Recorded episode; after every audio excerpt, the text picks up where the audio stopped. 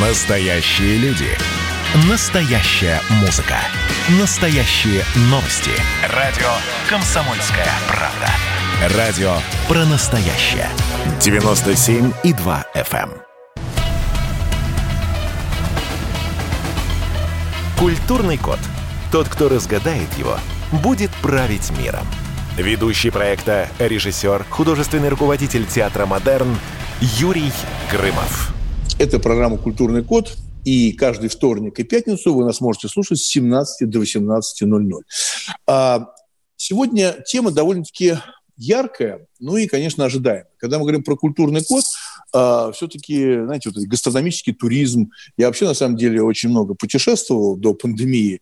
И, конечно, невозможно себе представить путешествие без похода а, в какую-нибудь кухню традиционную, разговором о еде. Вообще я люблю поесть и, извиняюсь, выпить. Греха я в этом не вижу. Да? Это тоже часть нашего культурного кода. Но вот совсем недавно а, случилась такая битва. Битва борщей. А, Россию обвинили в воровстве чужих национальных блюд – а, вообще, как это на самом деле? Вообще, это может быть такая битва. Это мое, борщ – это Украина, Россия – это щи и так далее. Мы пригласили специально для нашего разговора писателя, историка кухни, то есть человека, который по-настоящему знает, знает а, об этом, ну, прям серьезно, да, издает книги, а, сам готовит. Павел Сюткин.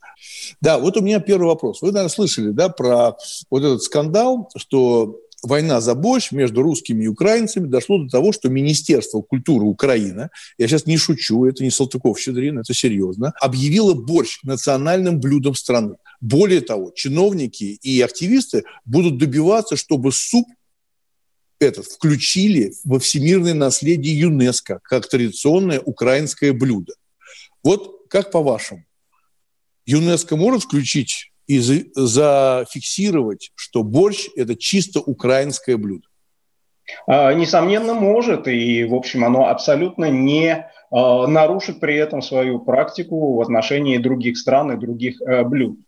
А, смотрите, если говорить об этом конфликте, то, конечно, э, он больше плод такой пропаганды, даже не будем уточнять, она с обеих сторон как бы очень активно а вот, чем э, по сути? Э, вот э, вы привели цитату Министерства культуры да, Украины. Я тоже специально перед нашей передачей посмотрел вот их обращение в ЮНЕСКО, и там говорится дословно следующее. Значит, вот они апеллируют к тому, чтобы признать борщ частью национального культурного наследия Украины. Вот давайте, давайте с этим поймем и разберемся. Э, во-первых, может ли это быть, да, то есть является ли действительно частью национального наследия и является ли каким-то это ущемлением России, э, где борщ, конечно, тоже популярен и тоже... Ну, да, Павел, но, ну, ну, я на самом деле не думаю, вот я бы не стал бы так заострять а, по поводу ущемления России или ущемления интересов Украины. Знаете, какое это ущемление? Ущемление здравого смысла. Понимаете, здравого смысла. Давайте мы еще э, пароходы, корабли и самолеты вдоль границы поставим, да, э, чтобы наши щи стали чисто русскими, да, или там украинцы начнут, объявят войну. Я про здравый смысл. Вот я же знаю, что ЮНЕСКО ну, зарегистрировала багет, да, корейцы да. капусту. А, вот перспективы есть, вот как специалиста, есть перспективы настолько сертифицировать борщ, ну, в его а, вот я спрашиваю, как у вас уже человек, который готовит, да, его можно так э, сертифицировать, потому что я знаю, что есть московский борщ, он по-другому готовится, да, есть рязанский борщ, он тоже делается по-другому, не говоря уже о том, что каждая домохозяйка, ну, добавляет свое. Можно это прям четко зарегистрировать. На самом деле мы говорим, и ЮНЕСКО говорит, совершенно в другой плоскости. Вот, э, к сожалению, к сожалению, так сказать, за всеми этими битвами за борщ мы э, потеряли э, логику этого процесса. А логика, она заключается совершенно не в том, чтобы вот точно измерить рецепт этого украинского именно борща, что туда идет вот там в порцию 15 грамм сала, да, две, свеклы и так далее. Вот. Речь в ЮНЕСКО идет совершенно не об этом. Более того, скажу вам крамольную вещь, речь даже не идет о том, где, скорее, где раньше начали готовить этот борщ. Это абсолютно вторичное обстоятельство. Единственное, что интересует ЮНЕСКО, и, в общем, это не секрет, это изложено на сайте, а, собственно, этой конвенции о нематериальном культурном наследии, это культурный резонанс а, та э, роль, которую вот этот культурный артефакт, который там они хотят э, включить в список, сыграл в истории и культуре этой страны. Насколько, так сказать, эта культура вообще может существовать, ну и полна, скажем, да, без, э, скажем, борща. Вот э, тут мы приходим к пониманию того, что когда мы действительно говорим э, про Украину, про украинскую кухню, первое, что приходит нам в голову, да, это борщ, сало, галушки. Ну, может, это правильно, может, неправильно, но это такой расхожий mm-hmm. э, стереотип, правильно? Вот, э, собственно, и ну, он, и он действительно справедлив в том плане, что борщ на протяжении столетий, ну, это часть культурного кода Украины. Не вижу но в этом ничего плохого. Да, по, да, Павел, но мне кажется, вот если честно, никто и не оспаривал, что борщ – украинское блюдо. Вот мне кажется, конфликта нету. Да? Конфликта я, действительно я, нет, я, он абсолютно Конечно, надуман. я же э, совершенно спокойно, э, спокойно э, ем суши, и э, до тех пор, пока я реально не побывал в Японии, я понял, что роллы, да, вот то, что идет в азиатской кухне, я имею в виду в японской, и в Японии нету. Это американское конечно, изобретение. Конечно. Американское изобретение, все запихать в одну кучку, да, с, с рисом, да. В Японии так нету. Нету. Это там максимум, может быть, один какой-то ролл я видел за гигантское количество поездок, и никого это не обижают. А это приклеилось к японской кухне, понимаете? А это американская кухня. А, и вот тут возмущение, ведь все началось под этим постом а, Бочарова, артиста, 10 тысяч комментариев возмущенных людей, не трогайте святое, борщ, да? Вот у меня вопрос, а какие блюда можно назвать исконно русскими? Да? Какие-то блюда вы назвали самыми, ну, ну, прям характерными для русской кухни, прям вот очищенные права, слово, очищенные права про русскую кухню. Вот вы на самом деле очень правильно накопали э, вот ту э, как бы струну, на которой да держатся все вот эти споры. А есть ли какие-то действительно вот исключительно да вот национальные блюда, даже не про русскую кухню говорим, там про французскую, про английскую, неважно, которые вот только вот тут они возникли и больше нигде не готовятся. Национальная кухня – это не только э, какие-то рецепты, это еще и национальные продукты, которые здесь растут, это технологии, которые применяются, и, наконец, это поварское искусство, которое ну, тоже глубоко национально. А, так вот, если исходить из этой точки зрения, имеем ли мы на территории России какие-то вот исключительно национальные продукты, которые растут или выращиваются исключительно вот на территории России? Ну, я думаю, что кроме там какого-нибудь муксуна там сибирского, да, мы, наверное, пожалуй, такого не найдем. Супер популярная у нас когда-то репа, ну, понятно, что выращивается по всему миру, да, вот, и вот таким национальным, да, так сказать, продуктом может только быть, наверное, а, австралийская кенгурятина. А, кроме того, э, добавляется технология. Вот здесь уже э, вопрос гораздо шире. И мы понимаем, что наша технология квашения, соления, она, в общем, достаточно индивидуальна. И уже, например, а, наша соленая капуста, э, квашеная, простите, капуста ну, в русском стиле отличается от квашеной капусты немецкой, даже по вкусу. А, то же самое... Уж Но это же невозможно, это же невозможно зарегистрировать и по-настоящему сказать, что квашение капусты там, или соление абсолютно русское. И корейцы это делают. Ну вот немцы, корейцы, да. Мы же не возражаем, например, когда корейцы зарегистрировали свою квашеную капусту, э, кимчи, а, ну, принцип-то в ней тоже фактически ферментация капусты, да, ну, с разными там уже Ну, там все-таки соус, там все-таки соус кимчи. Я вообще считаю, что это из великих соусов кимчи, согласен, да? Согласен, да, это, это великий соус. Мы же не, не возражаем, что, так сказать, они, э, так сказать, взяли нашу капусту и зарегистрировали. Французы зарегистрировали, э, вы правильно говорите, э, свой хлеб, багет. Да.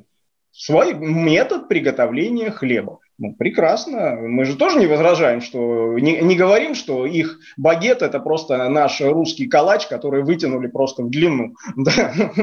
Это было бы абсурдно. Вот. Поэтому вопрос э, заключается не в рецептуре, еще раз повторяю, а в том, э, какое блюдо для нас играет роль культурного наследия и кода. Вот скажите мне, давайте мы наш диалог сделаем двусторонним. Да. А какое вот наше такое блюдо или продукт, вот вы считаете, действительно сыграл в истории страны, и вот это не просто там, вот возьми там 20 грамм мяса, соли и так далее, а это, ну, целая как бы страница в истории, в культуре? Ну, это вопрос довольно-таки сложный для меня, потому что э, я э, отношу себя к человеку, который любит поесть. Я люблю поесть и э, развиваю свои вкусовые рецепторы. А мы же с вами прекрасно понимаем, что вкусовые рецепторы формируются когда у нас? в детстве. Так вот, я возвращаюсь опять к этому злополучному э, скандалу с Украиной, с борщом. Так в детстве, в моем детстве, я думаю, что и в вашем, мы были одной страной. Поэтому я все время говорю, украинский борщ не проблема. Я обожаю Украину, я восхищаюсь э, городом Киев, я там был, работал даже. А, меня нету такого, даже если то, что там есть сейчас конфликт, я никогда не отвернусь от украинцев. Напоминаю, что у нас в гостях Павел Сюткин, писатель, историк кухни. Сегодня мы говорим о том, как случился конфликт, да, такой э, за обеденным столом, да, конфликт за, борьбы за борщ, да, украинцы бьются в кровь и говорят, что это чисто украинское блюдо и даже хотят зарегистрировать э, рецепт приготовления в ЮНЕСКО. Это программа «Культурный код». Не переключайтесь, маленькая пауза, и мы продолжим нашу программу. Ну что, это хроники Цыпкина на радио «Комсомольская правда». Имеет ли право звезда напиться, принимать наркотики вообще вести образ жизни, который не может послужить примером подрастающему поколению? Что делать в принципе с алкоголизмом? Ну, перебрал в барик. Со всеми бывает. Приехала полиция. Забраться на постамент, тереть э, каменный э, член и думать, что произойдет с тобой чудо. Звонит бабушка. Она говорит, не имею никаких претензий к тому, что ты используешь мат. Можно не позорить меня на всю страну и вся в своем посте написать грамотно с мягким знаком. Известный писатель Александр Цыпкин ведет дневник специально для радио «Комсомольская правда». Без купюр и цензуры. Хроники Цыпкина. Слушайте по пятницам в 10 вечера по Москве. Я, правда, к сожалению, сразу сяду. Культурный код. Тот, кто разгадает его, будет править миром. Ведущий проекта, режиссер, художественный руководитель театра «Модерн» Юрий Грымов. Сегодня тема программы «Битва борщей». Россию обвинили в воровстве чужих национальных блюд. Вот только вдумайтесь, вдумайтесь, в воровстве я, значит, получается, что я тоже, что ли, вор, да, вот если, допустим, мне жена приготовила э, вчера или там позавчера борщ, значит, она украла. Ну как? Я сказал, это единая целая Россия, и стол един, да, и я готов делиться куском хлебом с любым человеком, да, ну, украинцы сказали, что не трогайте наше святое, а святое у нас борщ. За время карантина мы все стали больше готовить и, конечно, больше есть. Да? А у нас, наверное, сформировались какие-то определенные привычки. У каждой семьи есть свои кулинарные традиции, любимые новогодние блюда. У нас сегодня в гостях Павел Сюткин, писатель, историк кухни. Вот, Павел, а за время пандемии да, что-нибудь изменилось э, в пристрастиях э, россиян к трапезе? А, вы знаете, действительно изменилось, и кухня стала одной из любимых а, комнат, где мы проводим, наверное, э, уже большую часть времени. А, ежели серьезно, то, конечно, эм, смотрите, пандемия сделала одну важную вещь. Она обратила внимание людей на свой внутренний мир, на самих себя – вот. Э, и э, действительно как бы делать нечего, и ну, идти некуда, и приходится искать э, вот, и развлечения, и досуг именно в том, чтобы вот в своих хобби, в своих каких-то устремлениях, желаниях. И кухня в этом плане действительно самая близкая, пожалуй, такая сфера, где можно и таланты раскрыть, и удовольствие получить. Ну, скажите, пожалуйста, вот, может быть, тогда вот этот скандал а, по поводу борща и обращения в ЮНЕСКО «Защитите украинский борщ», может, и связано а, напрямую с пандемией, я просто подвожу, а, ну, обострение, психическое обострение. То, что оба народа ищут, выискивают специально какие-то вот поводы для того, чтобы поругаться на ровном месте, а, это ну, совершенно нельзя признать нормальным. Увы, увы, к сожалению, да, мы видим, что пропаганда, злобная пропаганда, э, жестокая пропаганда с обоих, с обеих сторон, она подталкивает и, ну, что там, греха таить, зомбирует людей. Да, борщ – это такой триггер, э, который, да, вызывает целый вал комментариев с, разных сторон. Комментариев, пожалуй, действительно озлобленных. Э, ну, что делать? Это наша, это наша жизнь, и действительно придется потратить не один год для того, чтобы, так сказать, эти страсти сгладить и э, превратить э, наши народы, ну, как-то вернуть хотя бы к тому, что э, было еще там 10 лет назад. Но я думаю, что, вот вы сказали, наши народы вернуть э, какому-то знаменателю бывшему, то есть любви, э, тепла. Э, я уверен, я правда уверен, что нет конфликта между русскими людьми и украинцами.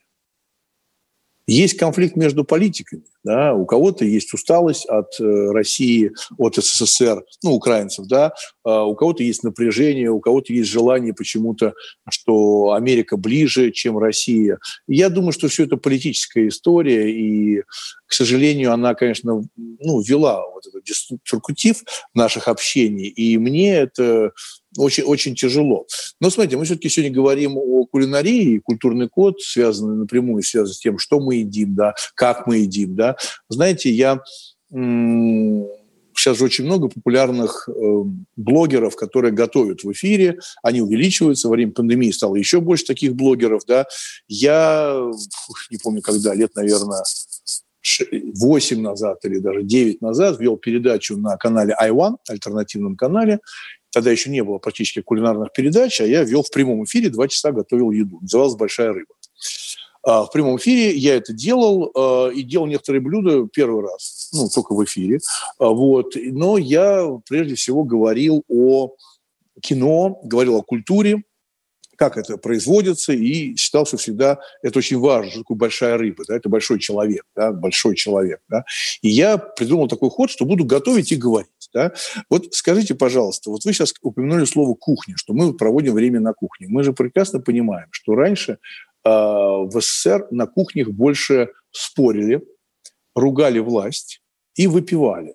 Сегодня на кухнях больше все-таки готовят, больше такие, знаете, кудесники э, у плиты, или все-таки тоже продолжаются какие-то споры, э, сплетни, э, политические или антиполитические? Вот как вы по своим знакомым чувствуете, что изменились разговоры на кухне, или они такие же?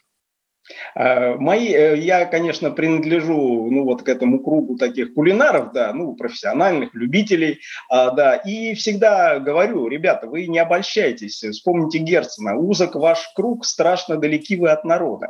А, в этом смысле, конечно, переоценивать, ну, популярность, скажем, так сказать, кухни и кухонных занятий тоже не стоит, ну, это нормально, да, российские женщины, в общем-то, работают, и, и семьи, и заботы, и заботы не всегда оставляют много времени на готовку. А, поэтому кухня, конечно, для многих это все равно еще ну, такое место привлечения внимания и место силы в доме. А, вот вы не случайно упомянули а, вот эту советскую замечательную привычку, то есть на кухне не только едят, но и выпивают, но и говорят, спорят, там как-то аргументируют должен вам сказать, что именно вот эти вещи и являются, кстати говоря, тоже характеризующими для любой национальной кухни. А наша кухня, ну не будем забывать, многие блюда для нас это что? Это закуска. Когда она кончается, да, то когда кончается водка, закуска э, превращается просто в еду. А, и плюс к этому, конечно же, э, наша трапеза традиционная, исторически, она неторопливая, она всегда сопровождалась разговорами, где-то спорами, где-то э, такими просто добрыми обмен, обменом мнений. Э, вот. А, поэтому это нормально, я считаю. И, конечно, сегодня, когда мы вынуждены большую часть проводить э, дома, то кухня становится местом такого культурного обмена, где можно оторваться, наконец, от мобильного телефона, от э, там, компьютера, да, и просто заглянуть в глаза своим близким. Но согласитесь, э, заглянуть в глаза своим близким сейчас тяжело, потому что многие же на социальной дистанции, же правда, да, и количество вот этих встреч, я не знаю, как у вас, у меня сократилось.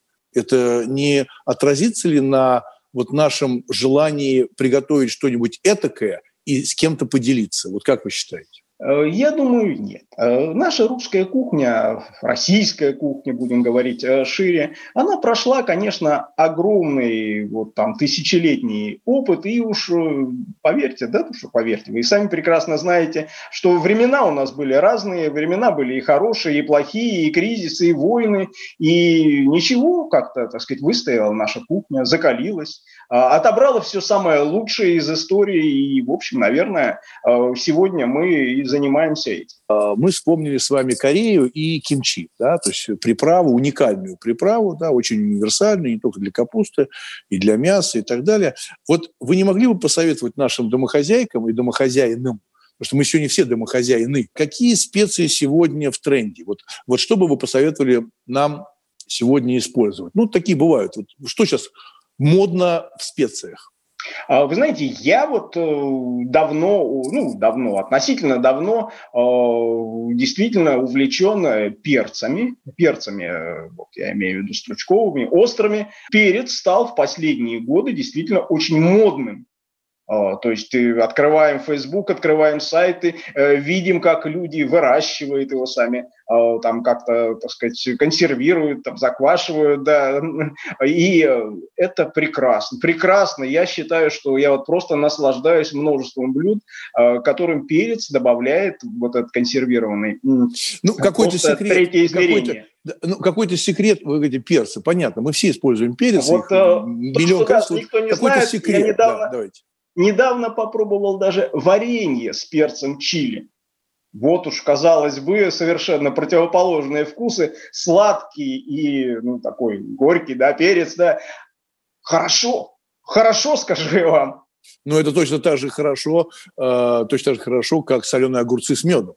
Да. Соленые огурцы Кстати с медом, говоря, немногие, ну, немногие знают, что это исконно русский вкус.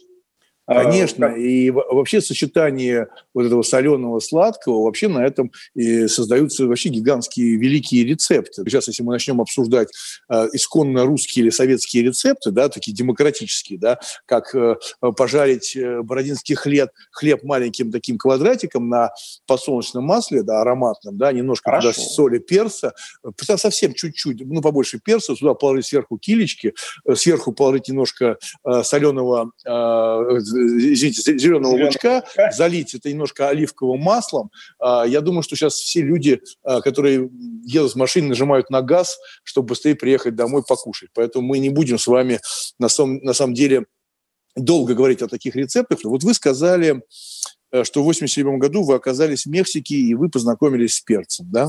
А я вам скажу такую вещь, что я в 91 году, моя первая заграница в 91 году была Америка. И знаете, что меня поразило там очень сильно? Я видел рестораны, площадь этого ресторана, наверное, с размер футбольного поля. И все это заставлено столами, и люди едят только гамбургеры. Я был в шоке.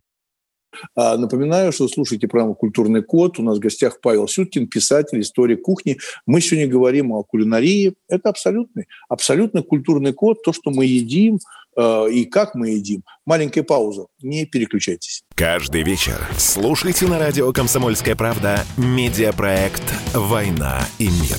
Это больше, чем радио, телеграм и YouTube. Пять признанных авторов не только подводят итоги дня, но и стараются влиять на дальнейшее развитие событий. За каждым ведущим закреплен свой день недели. Вторник – телеведущий Андрей Норкин. Ну что такое холодная война? Вроде не война, но и не мир явно. Вот мне кажется, у нас такая же история. Среда. Политический журналист. Летописец земли русской Роман Голованов. Будем уже вместе распинать грешников, сжигать их, о чем только можно. Так что вы тоже там готовьте керосин, спички. Можете нам помочь в роли этой инквизиции. Четверг. Глава ВЦИОМ Валерий Федоров. На землю, идем в мир, так сказать, но тот мир, который раньше писался через «и» с точкой, и в конце был твердый знак. Пятница. Публицисты Олег Кашин и Мария Баронова. Мы опять разругаемся, но потом когда-нибудь помиримся, тем более действительно война и мир, как полагается. Третья мировая война наступала за наш последний там года два уже раз семь. Можно расслабиться, все нормально. Ну а по понедельникам рулевым «Войны и мира» становится специально приглашенная звезда. «Война и мир». Слушайте каждый будний день с 6 до 8 вечера по московскому времени. Культурный код. Тот, кто разгадает его, будет править миром. Ведущий проекта, режиссер, художественный руководитель театра «Модерн» Юрий Грымов.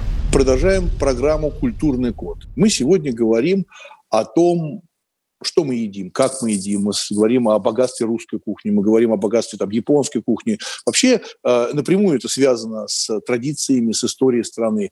Э, Советский Союз, конечно, был, может быть, не богат, я имею в виду по э, возможностям, то, что можно было купить в магазине, но мы все изобретали. Я это совершенно четко помню, это было безумно вкусно.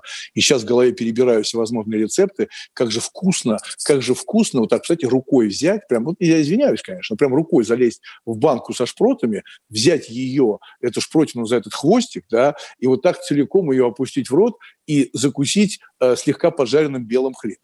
Мне кажется, что это замечательно, но это воспоминание детства. У нас сегодня в гостях в программе Павел Сюткин, писатель, историк э, кухни. Вот у меня такой вопрос к вам, э, Павел. А, вообще, э, как вы считаете, вот праздничный новогодний стол – Понятно, что Оливье, вот мы недавно читали эти рейтинги, опросы в ЦИОМ, понятно, это абсолютно символ Нового года, как елочка и салатница с с салатом оливье. Что бы вы посоветовали людям обязательно на Новый год поставить на стол? Я думаю, что с Новым годом э, борются у нас как раз две такие тенденции. Это э, наш вкус детства, который мы действительно не забудем. Это селедка под шубой, это салат оливье, это какая-нибудь мимоза, да, это торт Наполеон – и многие из этих вещей, на самом деле, они хороши. И, ну, надо немножко э, проявлять фантазию при готовке.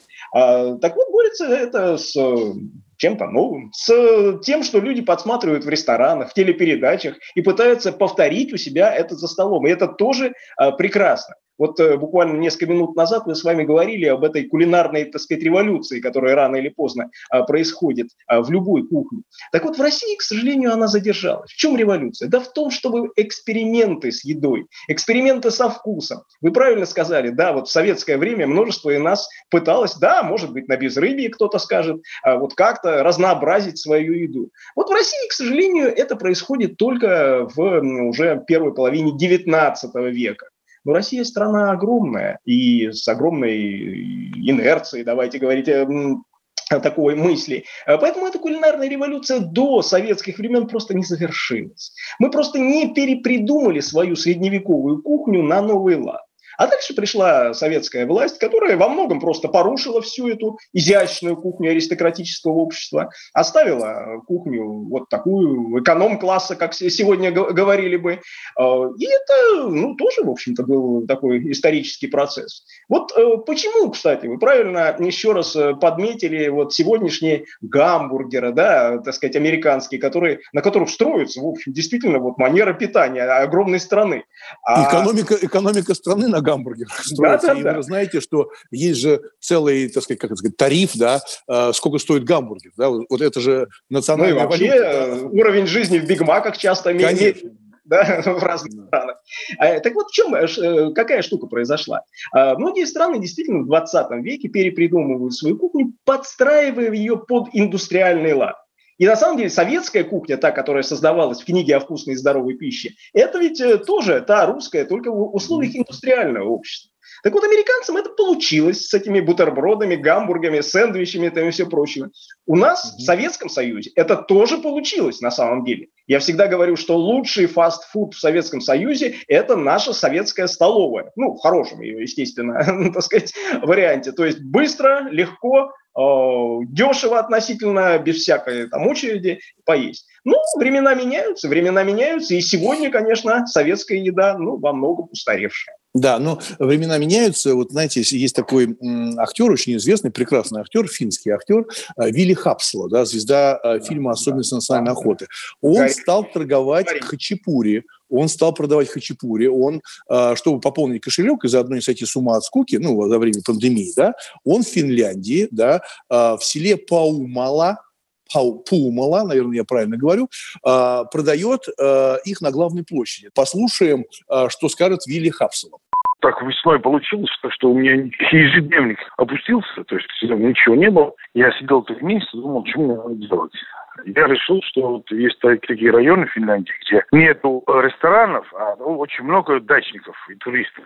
Что людям нравится всегда? Ну, хлеб. Потом я вспомнил, что самая популярная еда это в грузинском ресторане, это все-таки хачапури. Я решил, что если печь человеку хачапури прямо перед ним, ошибка не может быть, должен пойти. И вот так я искал пекарные, который мне сделал бы предварительно жареные хачапури. Я не нашел. Поэтому вся беда была в том, что я вынужден был открывать свой пекар. Я на рынке за лето, за 68 дней продал 25 тысяч хачапури. Один. Я стал копать в интернете. Что такое пекарня? Что там надо делать там? Потом я вот взял, купил вот поддержанные всякие аппаратуры. И вот сейчас у меня работает уже пекарня уже почти, сейчас будет после Нового года, там 30 человек. Сложно сказать, какие блюда именно из России. Мне всегда российская кухня ассоциируется с супами. Считаю, что в России вот по супам, это вот я считаю, что один из самых крутой вообще кухни мира когда я нахожусь в Европе, мне не хватает супы. И это, конечно, это борщ, э, уха. Я горжусь, что я даже умею чего-то из них готовить. Вот нас Вилли Хапсел сейчас развлек. Двигаемся дальше. Вот смотрите, мы сейчас с вами упомянули э, Новый год, э, новогодний стол. Э, люди всегда с любым достатком стараются максимально, так сказать, э, новогодний стол украсить. Ну, такая традиция, да. У меня вот тоже есть такая традиция. Я все время, а, меня еще бабушка научила, что за 5 минут там, и за 3 минуты до Нового года нужно на тарелку положить очень много продуктов ну, чтобы они сваливались, да, то есть там, ну, нету много там, ну, разнообразия, но платите хлеб, чтобы это было много, чтобы в следующий год перейти с полной тарелкой, да, я до сих пор это делаю, и вам советую такое суеверие, но оно довольно-таки простое и, и приятное, да, но мы знаем, что вот в последнее время вы слышали грустные заявления, э, которые и президент обратил на это внимание, что у многих людей не хватает денег на даже еду, да, или вообще люди работают, только этих денег хватает, чтобы перекусить и купить совсем, совсем товары первой необходимости. И, довольно-таки сложно для Росстата в этом году будет подсчитать стоимость оливье. Да, многие продукты подорожали, и, понятно, стоимость оливье говорит о возможности сделать этот салат. Да? То есть, ну, там много ингредиентов, э, тоже майонез, э, хороший майонез стоит больших денег, плохой майонез стоит малых денег. Э, скажите, пожалуйста, вот как вы считаете, вот ваше мнение, что сегодня государство пытается вмешиваться и регулирует цены, вы слышали, да, что их хотят заморозить, а, но, знаете, я вчера удивился, так это странно звучит, Почему наши политики э, и политтехнологи, которых много, не думают о формулировках? Да? Например, сказали, а в России цены заморозят до 1 апреля. А 1 апреля – это день смеха. Ну почему никто не думает на эту тему? Сказали, до 10 апреля, ну, до, 15, до 1 апреля. А 1 апреля мы рассмеемся с вами, что цены опять что, пойдут вверх? Так мы заплатим. Вот как вы считаете, если государство а, будет вмешиваться в, ц, э, в ценовой политике на продукты, к чему это может привести, исходя из вашего опыта? Э, любая регуляция цен государством административными э, методами э, приводит просто к возрождению нашей советской действительности. К тому, что будет дешевый продукт, за которым будут стоять очереди, которые будут давать уже, ну, не будем забегать, ну, в общем, тоже понятно, что ведет это к карточкам и рационированию. И будет дорогой продукт, который как бы, по рыночным ценам можно купить там, либо на рынке, либо в дорогих магазинах. Э, роль государства, естественно, не в этом, не в том, чтобы цикнуть на производителей и сказать, ну, понижай цены, вот, а в том, чтобы создать для производителя те условия, в рамках которых его продукция будет дешевая и качественная. Создать инвестиционный климат, создать налоговое окружение, создать э, ту, скажем, э, рабочую силу, которая, да, тоже будет адекватна и довольна своей зарплатой, то есть создать стимулы для людей. Ничего этого, к сожалению, сегодня мы не наблюдаем. Поэтому остается, это очень радостно, что наш президент на седьмом году кризиса наконец обратил внимание, что макароны подорожали. Ну что ж. Ну не только макароны, сахар, проходить. там, там много чего подорожало, много подорожало. Пройдем и... весь этот путь до конца, это будет еще одним хорошим уроком для, собственно говоря, всего российского населения. Да, вот скажите, пожалуйста, вот искусство шеф-повара заключается в, в чем? Вы можете Искусство шеф-повара э, – это э, действительно искусство, еще раз вы правильно говорите. И заключается оно в том, чтобы э, не только как-то приготовить, да, чтобы это был вкус, а в том, чтобы э, сделать, э, притворить историю страны, э, традицию этой кухни вот в этом конкретном блюде. Э, вот знаете, вот э, в русской литературе э, такой классической всегда была такая тема, как там жизнь страны притворяется в судьбе маленького человека. Так вот, как жизнь, история и культура притворяются в этом маленькой тарелке, в этом и заключается искусство настоящее и талант повара. Ну, знаете, я, вот сейчас мы заговорили, я вспомнил, как я специально наивный, наивный человек поехал в Испанию в ресторан «Эль Буи» известнейший ресторан э, с гениальным шеф-поваром. И я наивный полетел в Испанию, приехал в этот небольшой городишко и думал, что я попаду в этот ресторан. И как я удивился, когда что запись на три месяца вперед. На три месяца вперед нельзя было попасть в ресторан Эль Буи, потому что повар, который там готовил, э, это тот самый случай, когда ты ешь э, в таком ресторане – очень хочется потом аплодировать. Как после хорошего спектакля или как хочется после хорошего фильма аплодировать, понимаете, да? У нас в гостях сегодня Павел Сюткин, писатель истории кухни. Маленькая пауза, не переключайтесь, продолжим еще один блок нашей программы. Это называется партисипаторное проектирование. Если сами жители двора будут участвовать в установке этой конкретной лавочки, то по социологическим данным меньше вероятность того, что они нарисуют на ней там слово Аплодирую вам, Эдвард. Ну мы же с вами трезвомыслящие люди. Эдвард меня убедил, что это нормально. Отдельная тема с Олегом Кашиным и Эдвардом Чесноковым. На радио «Комсомольская правда». По будням в 9 вечера по Москве. Тоже мочить в сортире, но других и не так. Культурный код. Тот, кто разгадает его, будет править миром.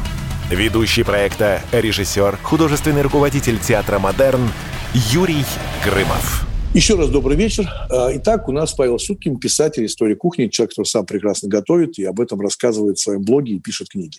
А у нас такой традиционный небольшой блиц. Да, можно коротко освещать, можно длинно, пожалуйста. Какое самое сложное блюдо вам доводилось готовить, Павел? А, ну, начнем с того, что я все-таки не практикующий кулинар. У нас э, такой тандем семейный, э, да, с моей супругой Ольгой Сюткиной. Мы и книги пишем, и, ну вот, готовить-то больше, пожалуй, все-таки это она. А, а вот насчет того, что самое сложное блюдо, которое э, ну, вот мы в семье готовим. Вы знаете, это вот не солянка, не какой-нибудь там биф Веллингтон, это обычный наш хлеб. Вот я который раз убедился, что действительно это целая наука хлебопечения, и приготовить прекрасный какой-нибудь ржаной, бородинский, да или наш просто советский нарезной батон, э, слушайте, насколько это непросто и насколько нужно знать э, всю эту технологию, там закваски, отлежки, там э, чего там только нет этих терминов. Ну, то есть самое сложное для вас было приготовить хлеб, да? То есть самое сложное по да, хороший, хороший хлеб, которого действительно испытываешь удовлетворение и удовольствие. Да. А, следующий вопрос. Среди блюд, о которых писали русские классики в своих произведениях, какие дошли до наших дней? А, понятно, что люди вспоминают старую русскую кухню, традиционную, но вот из э, литературы что вы считаете дошло и часто употребляется, и часто можно встретить э, на столе среднестатистического россиянина? Вот что это за блюдо? Ну, несомненно, дошло тот салат оливье, который назывался в девичестве, естественно, не а, так, а майонез из дичи. А, и, собственно говоря, майонезы мы можем встретить и у Толстого, и у Салтыкова-Щедрина, а, который совершеннейшим да, искусством и аппетитом описывает э, эти разнообразные блюда. Естественно, дошел винегрет, Естественно, те э, пушкинские строки о пожарских котлетах э, в Торжке, они и сегодня, собственно, возбуждают нас, возбуждают этот аппетит, когда мы готовим дома э, котлеты по-пожарски, пожарские котлеты. Э, поэтому, на самом деле, этих блюд множество. Это, конечно же, и гурьевская каша, которая сегодня почему-то немножко отошла именно вот в ресторанный такой сектор готовки. Ну, в общем, тоже прекрасно. А если копнуть и поглубже, тельное, а, разнообразные гуси с капустой с квашеной, да, набитые, э, так сказать, и запеченные. Э, вот что-что, а русская литература, конечно, донесла все-таки до нас эту кулинарную традицию через века. Да, а какое э, блюдо традиционное для вашей семьи? Вот такое есть одно блюдо? Наше, нас часто спрашивают, а вы готовите исключительно русскую кухню? А, да нет, конечно. Конечно, нет. Конечно, замыкаться исключительно в национальных э, каких-то блюдах – это просто сужать свой а, кругозор, да, свое понимание мировой кухни. Поэтому что мы готовим? Ну, приближается Новый год. Поэтому Нет, любимые, я прям любимый. Вот, вот любимая, ваша традиционная любимая. семейная любимая, традиционная, семейная, которая готовится у нас в том числе и 1 января, это солянка, рыбная солянка э, из осетрины с каперсами, с э, лимончиком, то есть блюдо, которое оживляет, возвращает вас к жизни. Ну, конечно, слово осетрина сегодня, так сказать, вызывает, вызовет у наших э, а, слушателей, пожалуй, да, разные чувства. Ну, ведь не обязательно же там 2 килограмма осетра класть, достаточно и а, голову, хвост. Э, в общем, это не, не такое уж безумно дорогое блюдо. Но это, а это может вещь. быть, я думаю, вот вы сказали, чтобы не обидеть никого по поводу осетра, что, к сожалению, сейчас не самое лучшее время, я имею в виду и финансовое положение в стране. А, может быть, поэтому популярные блогеры, которые постоянно фотографируют еду и показывают у себя в соцсетях. Люди посмотрят, слюну проглотят, и э, вроде бы и ничего. Может быть, это связано с тем, что не все себе могут это позволить, к сожалению, сегодня. Э, конечно, вы опять в точку попадаете в том плане, что хорошая кухня сегодня – это, увы, кухня ну, не совсем дешевая. И совсем на копейки, да. Ну, конечно, кто-то умудряется сделать и на прожиточный минимум какие-то интересные блюда. Ну, в общем, понятно, что это э, грусть. Э, ну, давайте все-таки с оптимизмом смотреть. Э, мы прошли в нашей истории многие периоды э, тяжелые, и гражданскую войну, и другую войну, и перестройку, и все. Ну, ничего, ничего, выстояла наша кухня. И да, а вот да, скажите, пожалуйста, вот есть такая фраза, она довольно-таки жесткая, говорит, неприятная, да, культура потребления пищи, да, вот не есть такое выражение, да, культура потребления пищи, ну, как это невкусная, неаппетитная, да, а, ну вот что сегодня, по-вашему, значит это выражение? А, оно значит, на самом деле, не только сегодня, она действительно, культура употребления э, через века у нас менялась, да, то есть мы представляем себе какой-нибудь такой, ну, там, купеческий стол, да, э, на котором лежат там поросята с хреном, тельные котлеты, там, чего угодно, это одна культура. А другая культура, да, наша советская, когда э, вдруг на столах появляются в качестве праздничных блюд, например, цыплята табака, плов, казалось бы, совсем не наши, э, ну, такие традиционные домостроевские блюда, но это тоже, тоже наша культура, от которой мы никуда не денемся. Поэтому вот это взаимопроникновение кулинарных культур, оно всегда было характерно для русской кухни. И возвращаясь вот к исходному нашему, да, помните началу о том, что в русской кухне там какие-то там, да, украденные якобы блюда э, в виде там плова, там цыпленка табака, шашлыка и все. Да, все это, конечно, ерунда. Это нормальный культурный обмен, и ничего в этом Э, зазорного нет. И то, что в Германии делают э, люля-кебаб, да, или кебабы, да, э, это нисколько не унижает германскую и немецкую кухню. Да. Вот, вот сегодня у нас действительно наступил тот момент, когда мы наелись кухней иностранной, все это японской, китайской, и мы вернулись, возвращаемся, наконец, к корням и понимаем, насколько хороша, богата была и есть наша русская кухня. А, большое спасибо. У нас в гостях был Павел Сюткин, писатель, историк кухни. И хочется подытожить сегодня нашу такую отчасти вкусную передачу и отчасти курьезную, когда ругаются про борщ, украинский он или московский и так далее. А, хочу вам дать такую небольшую справку, тоже какая-то польза, чтобы вы не лазили в интернете. Да? 21 год следующий, это год э, белого металлического быка. Астрологи рекомендуют приготовить больше теплых салатов украшенных зеленью. В качестве гарнира лучше использовать картофель или овощную рагу. Ну, это понравится э, быку. Э, в качестве мясного блюда не используйте говядину. Ну, это понятно, э, ну, это логично. Я думаю, что любая домохозяйка понимает, что год наступающего быка – это неудачное приготовление. А лучше найти хорошую утку, курицу или даже рыбу на гриле с овощами. В качестве напитков предпочтение отдайте соком и морсом. Не рекомендуется отмечать год быка с красным вином. Ну, вот такие советы от астролога. Думаю, что кто-то воспользуется этим э, и разнообразит себе стол, э, сделать действительно там курицу, утку или всевозможную рыбу. Поэтому всего вам самого наилучшего. Опять-таки, с наступающим Новым годом совсем немножко остается. Приятного аппетита. Покушайте сегодня до отвалу. Да? Пусть вам так будет приятно. И всего вам самого наилучшего. До свидания. Культурный код. Тот, кто разгадает его – будет править миром. Ведущий проекта, режиссер, художественный руководитель театра «Модерн» Юрий Грымов.